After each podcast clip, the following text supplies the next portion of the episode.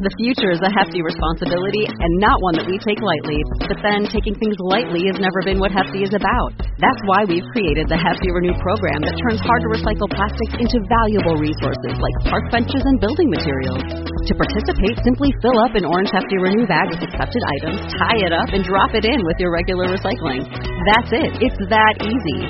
It's time to rethink recycling with Renew. Particular valued resources may vary by geography. More info available at hefty renew dot com. Welcome to the Measure Success Podcast, where we feature top leaders on how they measure success in their business and life. Now, let's learn from their experiences. Carl J. Cox here, and I'm the host of the Measure Success Podcast, where I talk with top leaders about effective strategies that inspire success. This episode is brought to you by forty Strategy. forty Strategy works with C E Os and their leadership to reach their new destinations by learning how to maximize people, process, and systems as one effective team. If you want to learn more, please go to forty strategy dot com. Before we introduce our guests, I'd like to do a shout out to Tommy Breedlove. Tommy is the author of Legendary, an extraordinary human being who's changing lives. Tommy and Trey are friends. And, and anyways, I really appreciate him reaching out and getting us connected. Tommy is has an incredible story. I encourage you to uh, read his book, and also you can listen to him on our podcast, or his released back in September two thousand twenty-one. Now talk about our guest, Trey Taylor. Trey is the C E O of Taylor Insurance Services, Managing Director of Trinity Blue Consulting, and founding partner of Ascend Partners. Trey is also the author of A C E O Only Does Three Things. In two thousand thirteen, Trey was named one of Georgia Trend Magazine's forty under forty, frequently featured as a keynote speaker. He has addressed attendees of the Human Capital Institute, the Ascend Conference, and many other engagements. Trey has a law degree from Tulane University, has a B A in history from Emory University, and is in private time. Trey enjoys teaching introductory wine courses and is a W S E T certified sommelier. He and his wife, Shea, have recently uh, founded Taiki Wines to produce and distribute interesting wines. Trey and Shay are the proud parents of Rhett and Emmeline, and divide their time between Valdosta, Georgia, and Ponte Vedra, uh, Florida. And with that, uh, Trey, welcome to the Measure Success Podcast. Carl, thanks so much. I love hearing my own bio being read back to me. It's wonderful. Well, you have a very, very, we talked about this ahead of time. You have a very impressive bio. Uh, we're going to talk a lot about that today. Why don't you get kicked off? What is Trinity Blue Consulting? Yeah, Trinity Blue Consulting is a consultancy that we founded uh, several years ago when I had a lot of peers in the insurance industry sort of approach me and say, hey, you run your company in a in a much different way than I run mine, and a much different way than we've seen others run theirs.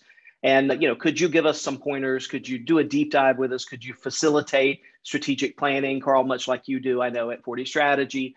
And that sort of thing. And so we began really developing a base of knowledge that we found was transferable between uh, definitely people in the insurance uh, industry. And then uh, we were referred into lots of other industries as well. So we have a client in the uh, entertainment space. We have clients in the hospitality space. We have lots of real estate clients. We have a, a P R consulting firm as a client, uh, a couple of law firms as clients as well. So the the base knowledge that we have is really transferable. And so that's what we do, is we facilitate uh, a, a very different form of strategic planning. And then we do C E O level coaching to implement that strategic plan throughout the course of a twelve month period. That's awesome. And I appreciate you sharing a little bit about how that got born. It got born effectively out of your success with your business that you have. Uh, meaning, meaning the insurance business. And through that, people were like, how do we, how can we do as good at that? So I love that, how it was basically founded on a premise that other people were seeing you're doing a great job. They wanted to emulate that. And then you had the confidence to go ahead and share it, right? Sometimes people yeah. want to keep that information within. It was like, I don't, I don't want to do that. Now let's right. just talk about that just for a minute. How did you get confidence where it was okay if you made to share some of your secret sauce that you've developed over the years to some people who potentially could be your competitors? So in the industry, we are uh, a little bit uh, picky about that. But what I have learned also is that, you know, I'm better than my competitors because I'm willing to do the things my competitors are not willing to do. And I could go next door to my biggest competitor and show them everything that we do. and they would look at it. I've had this conversation with some of them before. They would look at it and say, that's too much. I'm not going to do that, right? That's going to take me off the golf course, or that's going to take away time from the family or something of that nature. And so I'm less concerned about that than I was. But when I first started, I was a little concerned about it. So, so for example, my first client was in Athens, Ohio, you know, because we're not going to share any, you know, competitive landscape with one another or that sort of thing. But since then, uh, you know, we've we've consulted in, I think it was eleven states all around, and and pretty close to home a couple of occasions. I, I live relatively close to Florida, and so I've got a couple of uh, clients in Florida and that sort of thing. Having said all of that, I really enjoy consulting outside of the industry because I get to learn a whole lot about a new, you know, a new industry or a new uh, way of approaching clients and that sort of thing. So literally I make, uh, you know, as many notes as probably I give out when I'm consulting with other clients as well. Yeah. So you are, not only you have that, you have the managing partner for a family office, C O O of course, insurance company, you're a speaker, a blogger, an author, a limited partner in seed and venture capital funds. Where do you spend most of your time today? Carl, I bet I work less than anybody that you ever have on your podcast. I spend most of my time currently running the family office. And so we had three liquidity events, two good and one very bad for the family a couple of years ago. And so it, it made a scenario where we had a lot of liquidity. And you think maybe that's a great place to be, but then that money is just sort of sitting there and it's not being managed and it's being spent and you know, those kinds of things. So we as a family came together. We we now have four generations in the family office. We just onboarded our first member of the fourth generation. And we agreed that we were going to take a single unified approach uh, to asset deployment and return management. And so uh, it was my idea to do that. And then of course, who gets the job but the guy that had the idea. So that's where a lot of my time has been this year, is literally meeting after meeting after meeting, looking at different investment opportunities and interviewing different uh, fund managers and those kinds of things and deploying that capital into the world. Now, I can do that because I have staffed correctly in all of my other businesses. And, and, and I have management teams in those businesses who really handle things better than I probably ever did. But, you know, we won't necessarily tell them that all the time. We'll just make sure we mute that, right? Over that's over. Right. So I appreciate you sharing that. So, and, and, but that's an important part of, you weren't able to get to there, right? Until you developed the management team to actually be able to successfully get through that process. And, and you described that a lot um, in your book. So I'll uh, once again mention the book. The book is The C E O Only Does Three Things. Those who are watching on YouTube, they'll be able to see that right now. Excellent book. I literally just finished it yesterday. Now for those, this is being recorded on November twenty-ninth. This was Thanksgiving weekend when I finished this up. This will probably not get released for a few more weeks right before Christmas time. Sure. But but with that, I think great principles. I love the simplicity. Uh, I think you even wrote when you put in my book here, you know, find your focus. By the way, literally, I was on the airplane and somebody was looking at the book. She kept on wanting to talk to me. And finally, I, I talked to her. She said, oh, I was just getting ready to buy this book for my boyfriend. So Trey, anyways, you at least have a, oh, more people who are looking, take a look at that. That was pretty cool. That was like on Excellent. Her list to be able to buy. Explain to our audience, what, what are these three things that you think is so important for every C E O? Yeah, I think, you know, C E Os look at that and say, yeah, right. I wish I could only do three things. And uh, maybe the title should have been, uh, you know, a C E O should only do three things or something of that nature. But I wanted a little bit of a gut punch when somebody read the title so that they would have this, you know, reaction against the idea that they only do three things. But the but the answer is that the C E O is the only person with enough perspective in the organization and authority in the in the organization and responsibility to the organization to manage the three things that I think are most important for every business. And this is now after having literally looked at uh, over a thousand business plans and consulted with a hundred businesses and those kinds of things. And those three things are culture, people, and numbers. Now, right out of the gate, it isn't that no one else in the organization can participate in those three things, right? Your H R manager is not going to quit because you read my book and you start handling all of the people function, quite the opposite.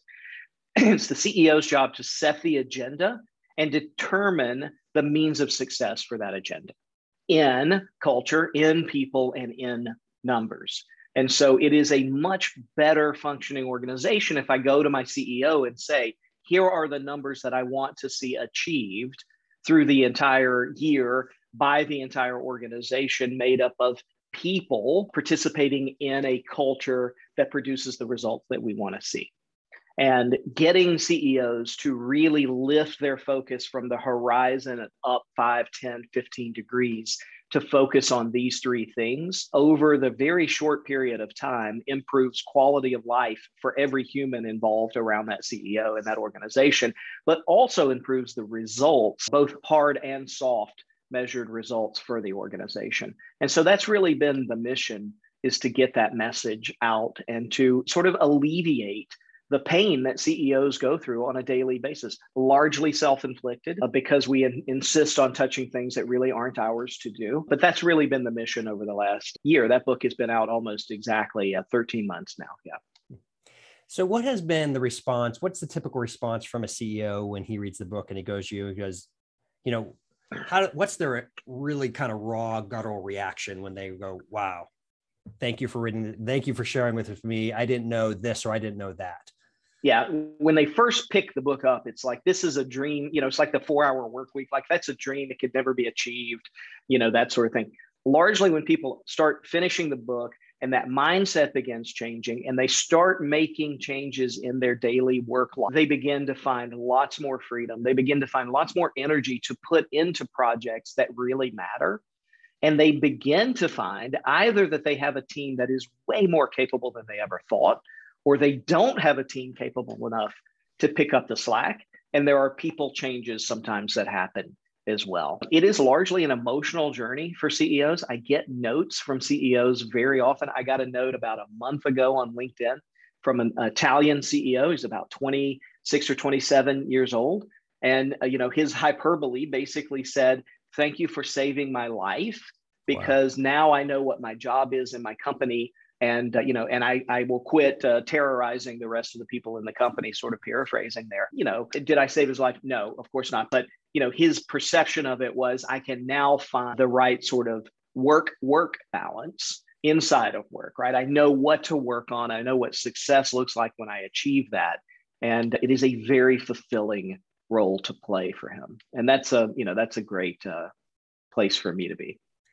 That has to be one of the most powerful things in the world, right? When you get that feedback from somebody unasked for, and they like said, thank you, you know, thank you, especially globally, right? You, you didn't, I'm assuming you didn't go to Italy, right, to present this to them, but somehow they've got the book, now look at it, and, and now it's made a difference for them. I think that's absolutely inspirational. So there's some, there's some tactics that you describe, or if you may, strategies on some of the how, on on creating the culture. You and I have both had experiences historically where the core values that were listed were not real and true, you know, and and so you you go through this process to kind of kind of vet it out and get to true authentic core values for an organization. Can you describe to our audience a little bit about that process and and what really helps get it to be something that's consistent and authentic for them? Yeah, absolutely. So the first thing to notice is that you have a culture, whether you built it or not, right? If it was intentional on your part as a C E O, or it was a byproduct of the way that you put the team together and began to work and that sort of thing. And why is that? Because the culture is the uh, sort of unstated agreements that we have on how we are going to approach opportunities, failures, challenges, successes, all of those things, all of them deeply unconscious between us, but this is how we're going to handle things. And it's the, you know, I like to say that the culture is the ethical environment in which we live, work, and play together. And so if that's the case, some people think of it as a fish tank, you know, and it's it, the, the culture is the water and what you put into the water and what, more importantly, often you take out of the water, so that it's an environment that supports growth and beauty and calmness and all the things that you want to see when you glance at a fish tank. Well, we want to have the same sort of feelings when it comes to having a culture. So I, I, I stress that right up front to, to say that a culture is an objectively discrete object. We can take that and work on it with intention. That's very important, because some people think that you can't, and I, I strenuously disagree with that. So then the question becomes, okay, you know, smart mouth, how do you do that? Well, the way that you do it is be very intentional about values, because values are really what those agreements are about. Literally, these are the concepts, the emotion that we value as members of this group of people. And your values change, not uh, independently, but they change based on the uh, people that you participate with. So if I'm uh, a board member of the local uh, tennis association or country club or something of that nature, that group is going to value different behaviors potentially than if I'm a board member at the local bank or I'm a C E O of my own company or something of that nature. And I'm starting to really fool around with this idea, Carl, that I think that people found companies because they want to see their version of values at play in the world. Uh, yes, there's a, a monetary component to it, of course, but I really think if you talk to people that just threw their hands up with a Jerry Maguire moment, they're saying, I don't want to work, not for this jerk, but I don't want to work in this culture, in this ethical environment anymore because these values aren't my values. And so uh, if we take that in, then it becomes incumbent upon us to really look and figure out what those values are and should be. Okay. And so, uh, you know, I'm famous and I've probably bent your ear on this as well at looking at the uh, Enron values, right? So Enron was the energy trading company that came about in the late uh, nineties, early two thousands. And, you know, the stock sort of went from one dollar to, you know, thousands of dollars and things like that.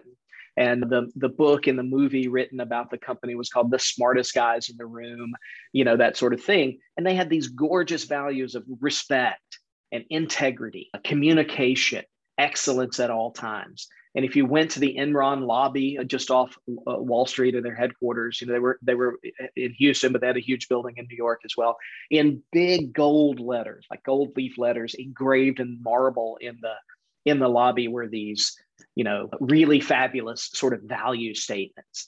And of course, that company was a hollow shell of what they said they did. They, they paid lip service only to those values. And uh, when that company crashed, it really precipitated, along with a couple of other things, you know, precipitated a, uh, a recession in this country and worldwide even maybe, uh, because they took down Arthur Anderson. They took down a lot of faith in some Wall Street institutions as well, some governmental institutions and that sort of thing. And we've all sort of worked in companies that we think these people don't live these values. And so as a C E O, you really have to put time and effort into getting the values right. And so we have a process in the book that I'm happy to go into if you want to talk a little bit more about it, but how do you find those values? And then how do you, you know, go through the process of making sure everyone's on the same page with those values? Yeah, it's, it's um, for, I think, purpose of, of, of the podcast, I, I'm going to encourage people to go to the podcast for it because it is really rich content, Trey, Trey, that you have in there. And, and I love it how you do discern the ability behind, once again, getting to that authenticity, right? And, and, and having it be a process where the C E O really owns, they're not just delegating it, right? But they're also getting input from people throughout the entire organization to help make sure that they get it there. And, and it's a, once again, this book, it, it, it C E O doesn't, it's a good, solid read, but it's also a quick read. You, you've done a good job of having it flow through. I love the historical context you have in here as well. Not only of ancient history, actually you bring in, but you bring in some context into, you know, a lot of current history, but that Enron part. And one of the things I liked about what you said is um, I was with actually one or a couple companies where they very much purposely created their company because just like what you said, because they had re- did not like where they came from. That's what Hewlett Packard was, right? They were like, they two guys yeah. got together and like, we just want to create a company that fits our values and we'll figure yeah. out what to make so we can make money at the end of the day right. for it to continue, yeah. you know, but it was really about that. And matter of fact, the company I was with, a company called Lightspeed Technologies, they had the best values of any company I ever worked with because they were so focused on Lightspeed, matter of fact, had a connotation of what that word meant. You know, and so Perfect. Everything about it was real and true and, and how they were trying to make a long-term authentic impact in the world. And they really did. It's a really great story. Okay, so we're going to pivot kind of significantly in here because it's okay. the, the current part of you have Plant Your Flag, which is one of your blogs that you do. You have a, once again, I I get a lot of content on a regular basis. I only read a few consistently. And Trey's is one of the ones that I pick up and read regularly. Very good content. That. Okay. Web three. Web three is the oh, new yeah. thing that's out there that's being talked about. It's been around for a little bit, but I always love it. Like when they said in the cloud, right now, there is something that there's a coined phrase that they're using for something. It literally was in Robin Hood's uh, weekly newsletter as well. At the same time, Trey came out like almost simultaneously. Trey, describe to people what Web three is. So Web three is the version of digital life that we are living right now, transitioning from Web two. And and and and you mentioned the newsletter that I put out. It's called Plant Your Flag, because I'm what I'm doing is I'm researching these things for my own purposes, right? For the family office investment purposes, or from, you know, insurance industry, or for consulting, or whatever it happens to be. I'm researching topics that I think are going to be important to me selfishly in the future. And then I thought, you know, I process information much better if I if I really formalize it and get it written into like a one page or a two pager or something of that nature. So with that said, I just made that available to everyone if you want to sort of check my notes of what I'm reading and thinking about and that sort of thing. And sometimes they go long form, and sometimes they're one paragraph and a conclusion, and I get into some discussions and things like that. So that's the purpose of the newsletter. The, the Web three piece that you're referring to came out this weekend, and it's because I'm trying to figure out, like, I don't fully understand this A I and blockchain and, and all of this kind of stuff. Is it real? You know, an N F T, what is that? And so I'm spending a lot of time sort of reading that. Well, I can't read books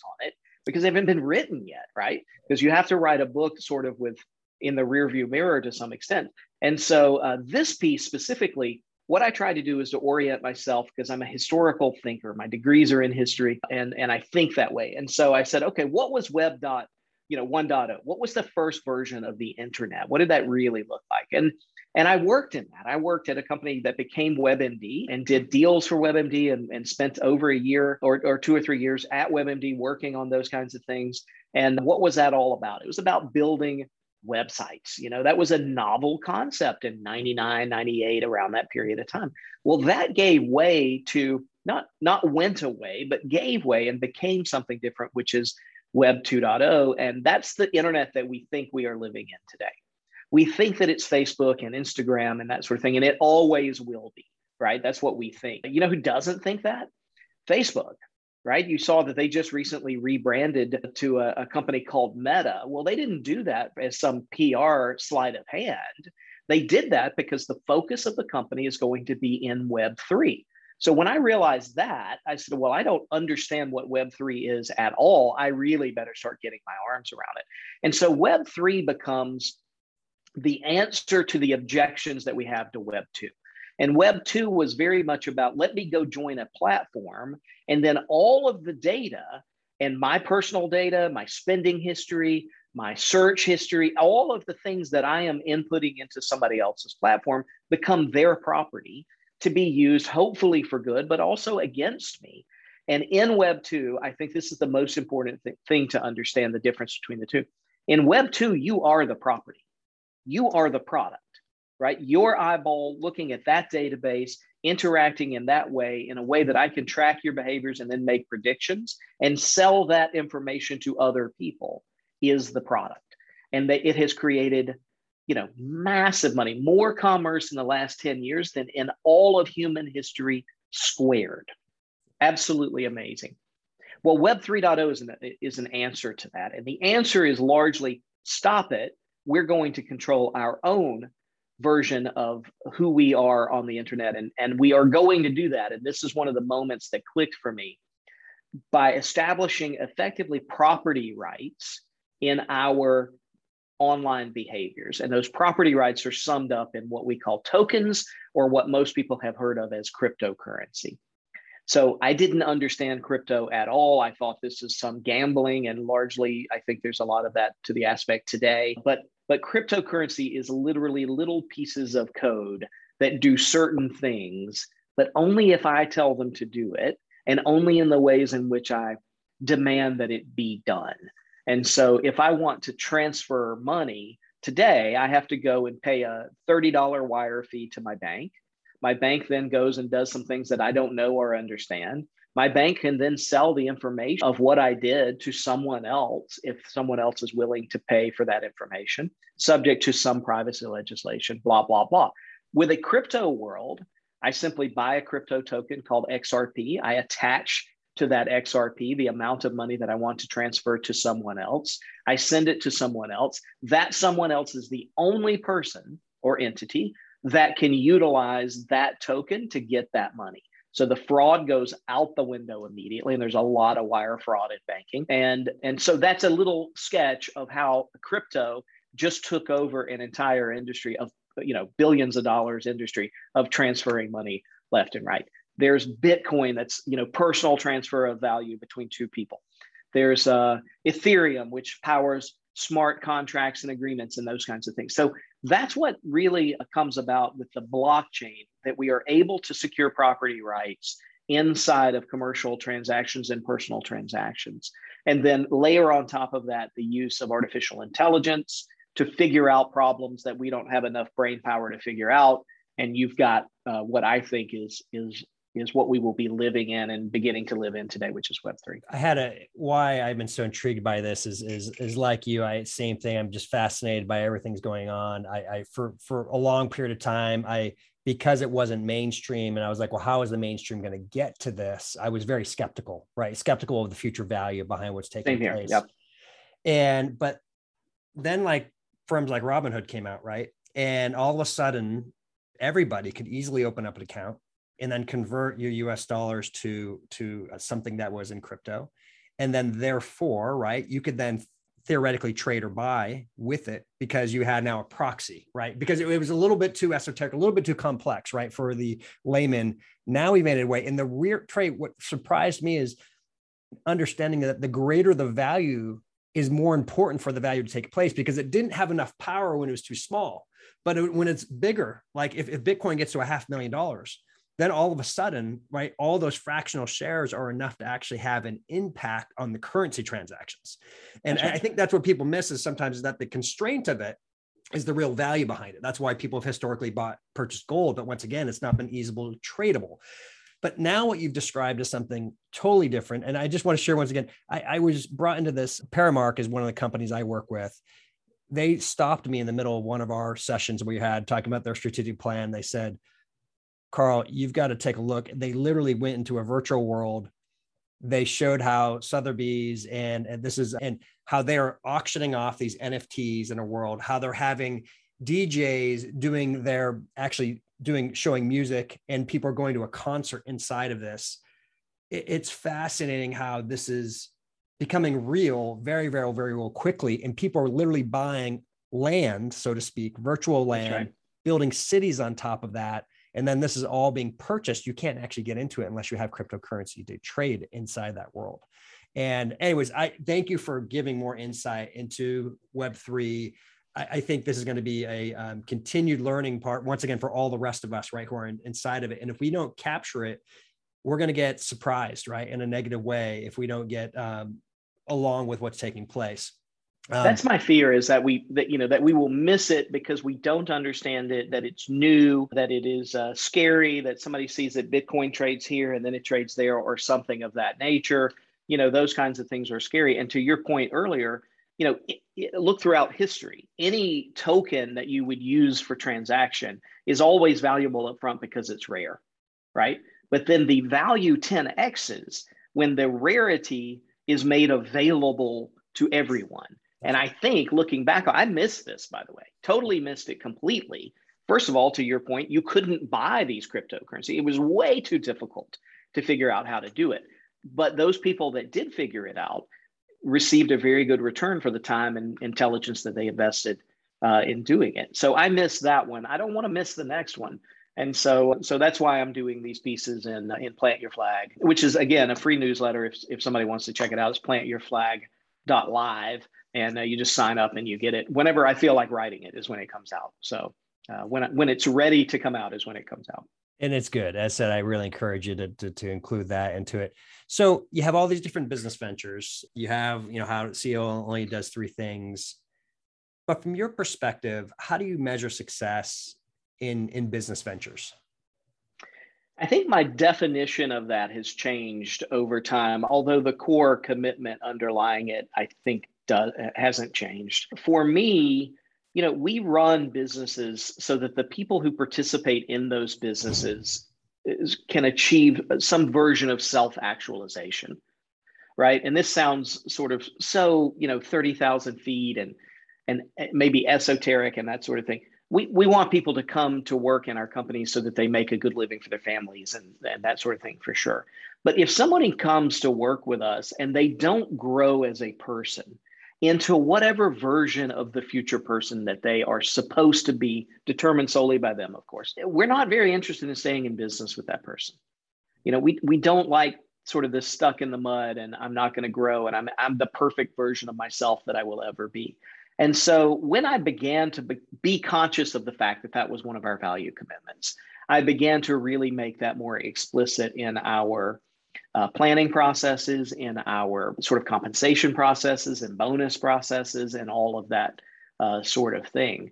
And, uh, you know, we we tend to be a really good farm team that grows people up who go on sometimes to to take other jobs with other organizations at a at a higher and better level and that sort of thing. Not often, but when people leave us, they only leave us for massive promotion.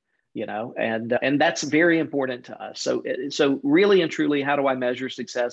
I get up every day and I sort of I have my morning process, and you know I do a values review. I have I have, um, I have thirteen core values that I live by, and I do a values review every morning on those. And you know I, I'm I'm very adept at it now that I can sort of scan through and say, oh, I know I messed this one up yesterday.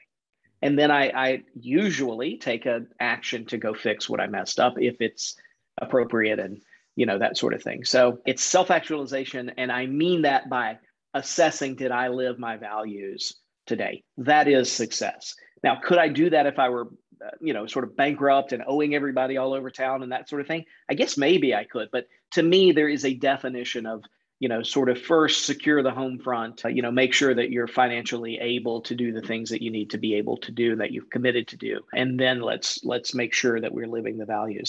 The older I get, the more intertwined I understand that those two things are. Trey, we're going to, I'm going to have to have you a guest in another time, because there are parts of what you talk about, from compensation, about getting people to be in the right spot, if you may, right seat in the bus, but you go deeper than that, talking about their traits and different levels of a part. And, and, but you described on that, that's part of what's describing your success, right? Is getting people in the right place where they're making contributions, making a real difference, and you helping to foster that, you know, that, that, that to me. And the other part that you mentioned is you have these, th- I think you mentioned you have thirteen core values. We do. So that's different than a lot of people, right? Because they'll have, they'll, they'll sit, they'll hold themselves to three to five because somebody told them to do that. Well, that's not what Amazon does. It's not what Ray Dalio does, who can argue has the best cultures of anybody, of, of modern day large companies in the world right now, are those two organizations. And I appreciate how you've done that, because you found that these things are so important on a consistent basis to do. So thank you. Anyways, thank you. And once again, maybe I'll be able to convince you to come on again, Trey, because yeah, uh, for sure. I, I love, I think it's so important for our audience and people to hear and learn about this. So I'm going to go now more to your personal side, but clearly everything's quite intertwined with you. two thousand five, you landed your dream job at A O L. That's you how old ready- I am, by the way, Carl. My dream job was A O L. So a little shameful thing is I still have Carl J. Consulting at A O L dot com as an email address. So anyways, and by the way, send me all you want. I get so much spam out of that. It's not even funny. But what, what ha- you had a crazy experience where you were getting ready, literally dream job, corporate transaction opportunities, M and A, and, and tell the audience what happened there, because it's, it's a pretty profound story. Yeah, it was a really sort of turbulent uh, time in my life anyway. So, you know, when the plane hit the towers, I was in the venture capital business, and I was really good at it and loved it, and uh, was all I ever wanted to do. And then, you know, some idiots make some decisions, and there is no venture capital industry, at least in Atlanta, you know, in the early two thousands. I mean, just evaporated completely. And we had spent our first fund, and I was going to raise my second fund, and it was just an impossible. So I had to move on. So I moved on to Earthlink, which was an I S P headquartered in Atlanta. Sort of did corporate development work with them, you know, plugging them into the V C community, because V Cs needed investment. They needed distribution, you know, for portfolio companies and that sort of thing. And a friend of mine left Earthlink and went to A O L, and he called me two weeks later and he said, you know, this place is as good as Earthlink, right? The pay is better, but they've got a job coming up that I can't imagine anybody else on earth can do. as well as you can do it. And it was divestiture. So A O L had grown largely, you know, they went public and they used that public stock to buy hundreds of companies. They owned Huffington Post. I think they eventually owned Netscape. They owned, I mean, all of these web one point oh companies that we were talking about, they owned them all, you know, and they actually made a, uh, they, well, maybe I shouldn't say that, but they made a bid for another company that I worked for. I don't know if that's confidential or not, but, you know, they were really out there buying everybody that they could potentially buy. Well, a new C E O comes in, a new era dawns, and, and they're looking at it and they're saying, why do we own these things? Why do we own the Huffington Post? You know, why do we own any of these? You know, move, they own Movie Phone. I mean, you know, why do we own these things? So the new C E O came in and said, somebody go find out which of these we need to keep that are core to the mission, and somebody go sell the ones that are that are still here after, or, or sell the ones that we need to get out of. And I want a billion dollars, go raise a billion dollars through sales. And so that was the job that I got the call for. I interviewed, and, and the guy that interviewed me said, it was the second day of interviews. He had interviewed ten people or whatever it was. And he said, you've got this job. This is exactly who we need. As a matter of fact, we're going to, I'm going to see if I can get bumped up a title and all of this sort of thing. So I felt really pursued, and I felt grounded for the first time where things were going my way, that it was what you are doing, you're good at, and other people recognize. And so that was good. So then I put my house on the market in Atlanta, and I had to move to D C. House wouldn't move. We're in the middle of one of these slowdown places. Interest rates are eight and a half percent. House wouldn't move. A O L calls and says, why aren't you here? And I said, I can't leave until my house sells. And I said, we'll buy it. What do you have it listed at? Knock six percent of it off. We'll buy it. And so I did. And so they literally bought the house and did whatever they, I don't know, maybe they're headquartered there now. I don't know what they're doing with it, but you know, my house is, is, is sitting there, and the moving trucks are coming to pick my stuff up, and I'm headed to, to D C. And I get a phone call. I was standing in the front yard, and I get a phone call, and it's my mom. And mom and dad had gone to visit some family in uh, Las Vegas over the New Year holiday. And I knew that, and, and they had invited me to go, but I no, no, I have to do this. And, uh, and so mom said, hey, your dad's in the hospital. We had to put him in the hospital last night. And you know, it doesn't, it doesn't look good. Like something feels off about this. And I said, oh, okay. You know, well, the moving trucks are on the way. Let me know if I need to do anything. And I was sort of, you know, focused on a bunch of different things. And so she said, you're not hearing me. You need to be on a plane right now, or you're not going to get to say goodbye to your dad. And so I had to drop everything. And my brother and I flew out to Vegas, and, and we brought my dad back, not the way we wanted to bring him back. And, uh, and, and, and it was a real turning point, because my dad owned the family company, and we didn't really have a good succession plan. He was fifty-two. Carl, he died of COVID. We didn't even know what to call it at that point, but his death certificate says A R D S, which is the acquired respiratory distress syndrome that you get from being on the ventilator too long, caused by SARS two. So it's been oh, around yeah. all this time. Yeah, wow. Yeah, and we had no idea back then. So that's just to put it in a little bit of context today. And, and so I came home for a short period of time. I called my boss at A O L and said, look, I've had this thing happen, and I got to go take care of this, but I'm coming. And then I never took the job, because when I got to the company, I realized that that I don't think it would have survived unless we had somebody involved that really kind of knew how to run a business. My brother worked in the business, but he had never had the executive's chair. And so he didn't really know what to do, and he'd, he'd never watched anybody but my dad do it. And he was really in a, in a grief place that he couldn't have done it. So all of that fell to me to sort of pick up and pick up the pieces and do. And that was sixteen years ago. And uh, it was definitely a culture shock, because we live really in a rural part of America. And uh, from me coming from living in New Orleans and Atlanta and living overseas at Oxford, and, you know, and having offices in, in New York and Pasadena and L A, and that, you know, it was just a really big culture shock for me. And sixteen years later, I think I'm getting acclimated now. So that, anyways, first of all, I think it's a fascinating part of, right, where, where we think everything's heading one direction. You had to make this significant change, right, because of what took place. And, and, but now here you are, right? And, and, and who would have thought, right? All this time later, here we are sixteen years later, you know, behind what happened took place. Anyways, thank you for sharing that. Cause I think it was, to me, it was a big part, or, or like reading about your book, of how you ended up where you were, not necessarily fully intentionally, right? But it, it, it took place, and, and you have found ways to expand in ways probably you never would have dreamed of, right? You know, if you were going Very down much, the original yeah. path that you're going towards, which I think is amazing. you, you, there's a couple of things you do with your life that I, I think are pretty fascinating. You already mentioned you have a some you have a morning process, and that was one of the questions I liked is what do you do to like, keep everything going? So how long is your morning uh, ritual, if you may, to help keep yourself grounded with all the things that you're balancing? It's typically one hour, and that's the sacrosanct hour. So my assistant knows that nobody gets me from eight thirty to nine thirty in the morning. It's it's it's time that I've got to spend with the guy that I spend the most time during the day with, which is myself. And uh, you know, I've got to get grounded. I've got to do these rituals. I've got to go through and say, are you living your values? Are you the guy that you want to be every single day?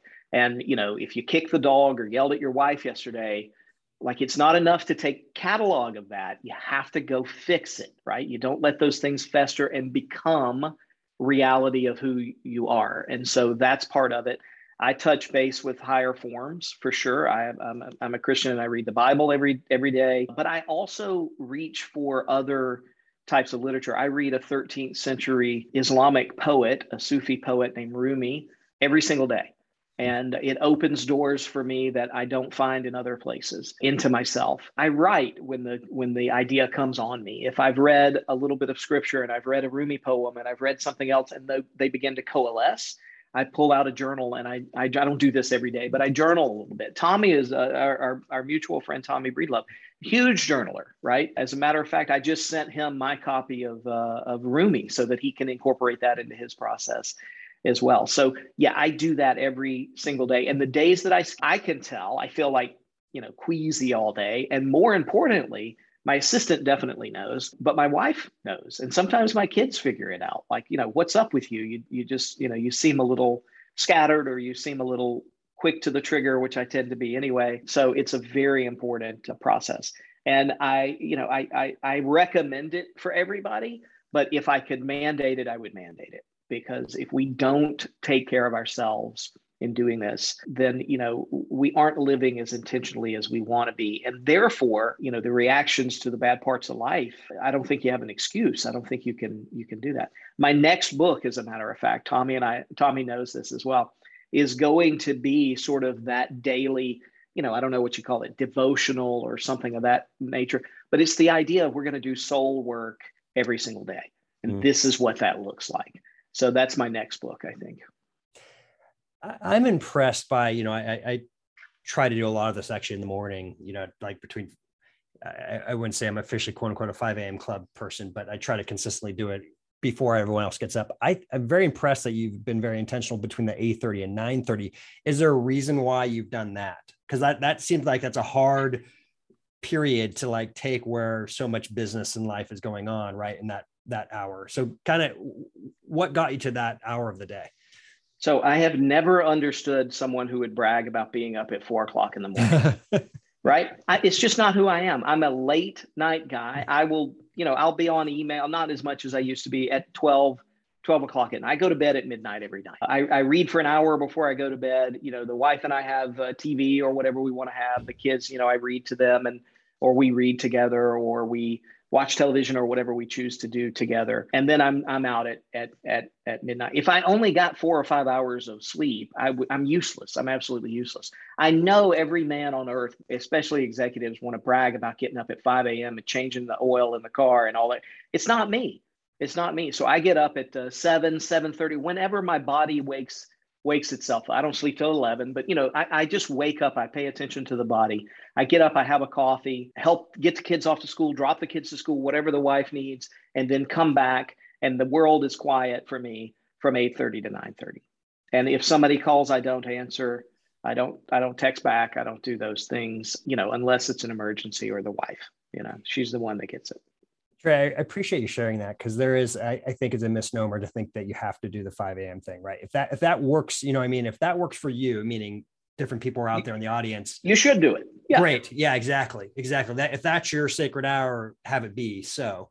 But if you're someone like yourself, you, you're normally going to bed at midnight, you're more of a night owl, it's going to make way more sense to you, but impressive that you've locked that away, right? Because that's, I think the hard part is often people want to have eight a.m. or nine a.m. business meetings. Right. So you, you've really decided that really you're not going to have a business meeting until nine thirty, you know, often, right. With somebody nine thirty or ten, because you're going to make sure you have that hour to yourself. Absolutely. It, it, grounded. Yeah. it's ironclad. And you know what I tell people? It's a Jedi mind trick. They say, can we meet at nine o'clock or something? They, oh, I have a recurring meeting that I cannot move from eight thirty to nine thirty.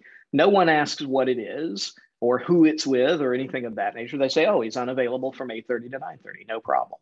And, you know, not once has anyone been furious with me if I call them back at nine thirty-two. Yeah. It's just, I mean, it doesn't matter what time you do it. It matters that you do it. And people who who say to me, which all of my clients say to me, I can't afford, I can't find that one hour a day where I do that. I have clients that say, well, I do that, but I check my email. That's the hour that I do email. You know, well, you're not touching your soul if you're in email, period. And that's the point of that hour.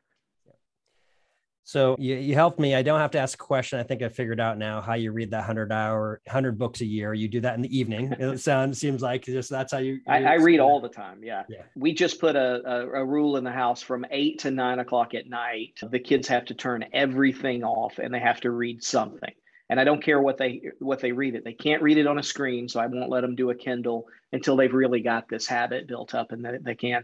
But uh, yeah, that's that's one of the hours that I spend. I spend an hour in the morning. I spend an hour now at night with kids. And then I I, I read a lot of other times. I'm a big taker of baths. I know that's what your uh, audience really wants to know. But, you know, there's no nothing better to me than having a bath and reading a book or something of that nature. I read on travel all the time. I always have a book uh, or five going at, at one period of time because I think you have to. I like that. Actually, baths are fantastic. Hot tub. And the, I read the other day on the five a.m. club that um, you should be getting two ninety minute massages each week. And I'm going to try to find a way to get that in the budget, Trey. I don't know. I, I don't have it right now. the, the budget's the problem there for sure. You know, when I first took this, took the job, like we were talking about, I went to the local massage uh, spa and, and wonderful staff. And I said, every Thursday at three o'clock, book an hour for, or book an hour and a half for me. And if I can't take it, if I'm traveling, somebody will take it.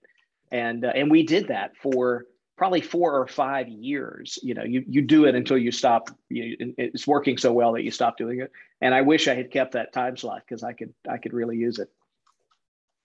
All right. So you, I always like to ask the question, this will be, how do you measure success in your personal life? You have the story um, about Missus Brownlee that you mentioned in your book, Trey. Share a little bit more light about that, because I think it's, it is a great example how we could really, truly measure success. Yeah. So, so one initial thought, uh, when you asked me uh, that question, I, my reaction is, why would I have a different measure of success in my personal life than I do in my business life? Hmm. Right? It's if you are not having the same measure of success in all facets of who you are, you are not an integrated person, which means you don't have integrity, mm. right? This is a soapbox issue for me.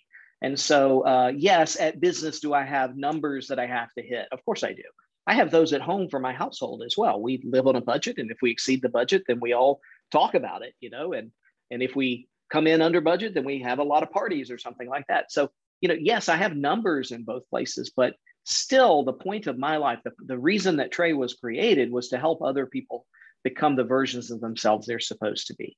And so in doing that, the story sort of reference point that I use for myself is my sixth grade algebra teacher, who's uh, Madeline Brownlee. And, and Madeline Brownlee was eight hundred thirty-one years old when I you know, first came into the sixth grade. I mean, she had been there forever. And she was actually the headmistress of the school, but she still taught sixth grade algebra because that's what she loved, I guess. And she was a tough old bird, man. She had the old bouffant, you know, cement hairdo. She had these polyester pantsuits that you could like shoot bullets at, you know, and they would not damage the pantsuit. And her little gimmick or her shtick or her joke was she had these little pins on her shoulder all the time.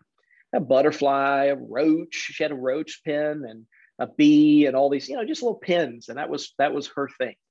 And, and she was really tough. So I'm in the sixth grade algebra class and she says, uh, you know what we need? We need a homework monitor. And I can't think of anybody better than, than Trey Taylor, who's trying to find his way in middle school, you know, that he should be the one to check everybody's homework. And it was terrible. I had to go ask my friends every day, did you complete the homework? I had to let Miss Brownlee know if they did or they didn't and that sort of thing. And it was really terrible. And uh, there was, I, I remember specifically, we had a basketball team. We didn't have a football team. And if you, if you didn't do the homework, you had to go to sort of detention, but it was study hall on a Friday afternoon. And if there was a basketball game that Friday night, you potentially could miss it if you were in study hall. So it was a lot of pressure on a little sixth grade Trey to, you know, to not turn people in and narc them out and all that sort of thing. So one day I had had enough because I had to put the center, the basketball center, on the list.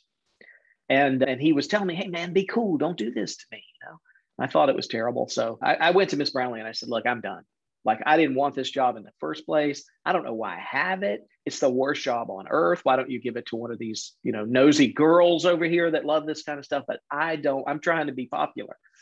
And, and she said, Mister Taylor, do you know why? You know, she did that thing that teachers do where they look down their nose at the glasses. Do you know why I chose you for this job? And it flummoxed me. I, no, I have no idea. And she said, because you know the difference between right or wrong. And it hit me like a, you know, shot to the chest. I knew she was right. It was not anything that I had ever said to myself. And, and she came out with that, and I was sort of staggered by it. I still wanted to quit. And she pulled out yesterday's homework grid, and she said, you marked yourself no on this. And I said, yes, ma'am, I didn't do the homework. And she said, right and wrong matter in this world, Mister Taylor, and we need people that know that. And then she sort of shooed me out of the out of the office. I never once fought her about anything as long as I knew her after that, because I knew that she had seen something in me and called it out of me. I knew that she had my back. So I would walk down the hall and she would say, here's a new student. This is Trey Taylor, and he's going to take care of you in, in your new transition into our school. And I would. And those kids became friends that I have to this day. five hundred years later. She said, why is your name not on the sign-up sheet for the student council? And I said, because I wouldn't do that job if they gave it to me. Put your name on that list. I did. I am in politics to this day, at the state level in our home state of Georgia, at the community level in my home, home city of Valdosta.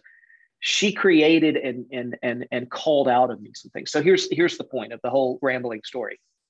She taught me something.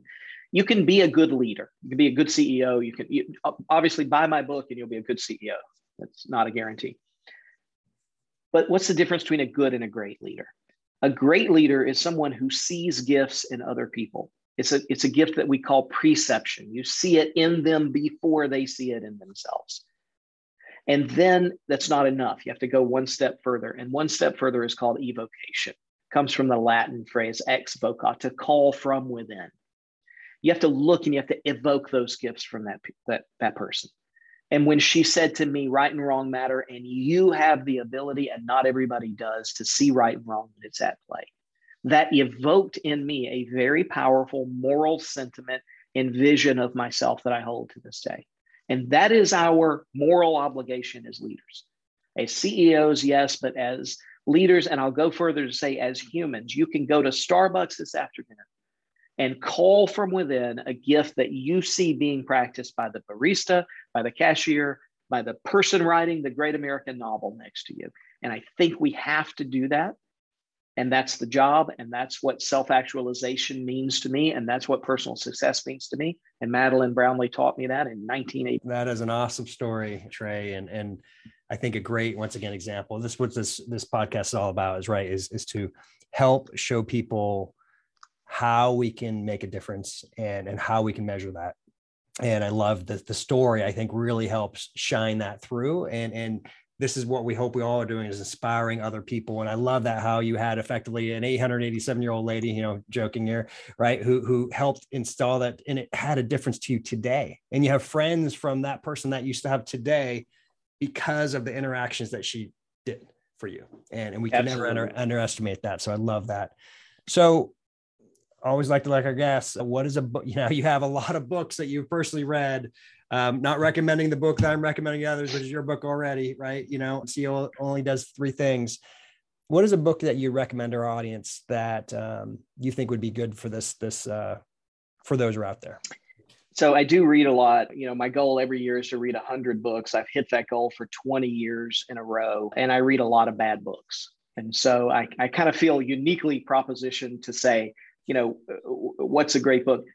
there are a couple of books that I read every single, and one of them is, can I give you four books? Is that okay? All right. I'll, I'll All right. make the let rules, me, Trey, but you're the okay. only guest I know that has read consistently one hundred books. I tried once to read one hundred and I failed at seventy-six, I think it was. So yeah, no, please, please share, share a few that you have. The, the the number one book, and I, and I like how Tim Ferriss asked this question, like, what book do you gift more than any other book? Hmm. And for me, I gift Man's Search for Meaning to any human who hasn't read it. Viktor Frankl uh, founded a school of psychology called logotherapy, which literally ranks up against Freudian psychology and Jungian psychology. I mean, it's like the third school of psychology, and it's it's the one that works the best. And, and he really outlines the way that he had to keep that book alive in his head while he was in a concentration camp. Mm. How do you find meaning in your life when you are surrounded by devastation of that magnitude? It is a it is a emotionally touching book, but it is one of the most intellectually affirming books I've ever read. And I read it at least once a year, sometimes twice a year. It's my go-to when I'm going through something. That's the first one. The second one, nobody's read. It, it, it wasn't a commercial success. It's a, it's a real shame. It's called Making It All Work. It's a book by David Allen. David Allen, you'll remember, wrote Getting Things Done, mm-hmm. which I don't think is a good book. Making It All Work is a good book. And uh, unfortunately, I think the, the movement had passed by that point. I think it's one of the best sort of subject matter guides on how do you organize your life to become productive, to do the things that are creative. I, I have no doubt in my mind that this book will get a renaissance at some point when the creative class begin to understand that, that this is how we orient the work that we do so that we can create and produce. It, I think it may even be out of uh, print now. I buy every copy I can, I can buy of it, and I give it to people. I don't know that they read it, but I give it to them anyway. And then third, not a shameless plug, but I'm really moved by the work that Tommy Breedlove has done in Legacy, or sorry, Leg- Legendary is his book, because it's about legacy. It's about, you know, you can literally make the intentional choice to live a life far outside of the parameters that other people are living, or far outside of what you think is possible for yourself. And it really starts in that choice. And I love the book. It's an easy read, and I, I've read it every year for the last three or four years. And I've been fortunate to meet a lot of the people that he features in the book because of my association with him. But reading that book, it has literal case studies of people who have decided to go legendary in their life. And, and the challenge that he gives in the book is, what if you did that one time? What would your life look like? And it's such a good and easy and, and authentic read that that's the third book sort of that I, that I read every every year as far as we go right now. And the fourth, you know, is a book, again, no one will ever read it. It's called Cry, the Beloved Country. It's a novel that came out in the sixties, I think, about South Africa and apartheid, but it's uh, framed within the most heart-wrenching story of a, of a country priest and his son who gets sentenced to murder. It is absolutely fabulous. I've read that book every single year since nineteen eighty-eight. Wow. At least once a year. I bet I've read that book a hundred times. I don't really need to read it. You know, I can read it in my head right wow. now. So wow. those are, uh, that's one that you asked for, and three, uh, and three bonuses. When I lived, Carl, in New Orleans, they have this concept of lagniappe. I don't know if you know this, but uh, like every time you get something in New Orleans, you get a little something extra. You get a little lagniappe. The baker's dozen, you get that thirteenth donut. That's, that's some lagniappe here for your, for your okay. readers or for your uh, viewers. Love it. Love it. Trey, this is this has been fantastic. Where can people find and learn more about it? Easiest place is uh, the consulting is trinity dash blue dot com. My personal site is trey dash taylor dot com. Uh, the book has its own website, A C E O Only Does Three Things dot com. It's also available on Amazon. And uh, Carl, I'm pleased to tell you, one of the first people that we've released it to, uh, it is now available on Audible. We had a lot of pressure to do Audible, and I didn't know that that was going to be such a thing. And it is. We sold five thousand Audible copies last month in Japan, and we have not released it on Audible. We haven't pr- promoted it at all. So doing very well as far as that goes. So I look forward to some success with that for sure. And then, you know, the newsletter, if you really want uh, to sort of peel the onion back and see what goes on in the brain, plant your flag dot live. Trey, this has truly been a pleasure having you on. I think this is our longest recorded session. We were talking about this ahead of time, and, and you know, very literally the meeting I had scheduled for the top of the hour, they canceled like as we were, I was getting ready to cut it off short. So I, I'm grateful that this happened. This all intended to be. I love, once again, the content, the information, and the impact that you're making in the world. Thank you. So thank you, Trey, for being on the Measure Success podcast. Carl, thanks for having me. Really enjoyed it. And I'm nothing if not long-winded, but uh, hopefully we've we've thrown some nuggets out there for people to, to take and use and improve uh, the lives that they have for themselves and the lives that they're creating for others. Absolutely. Thank you so much. And to all of those who are listening, we are wishing you the very best at measuring your success. Have a great day. Thanks for listening to the Measure Success podcast. We'll see you again next time to learn from the best. Remember to subscribe now to get future episodes.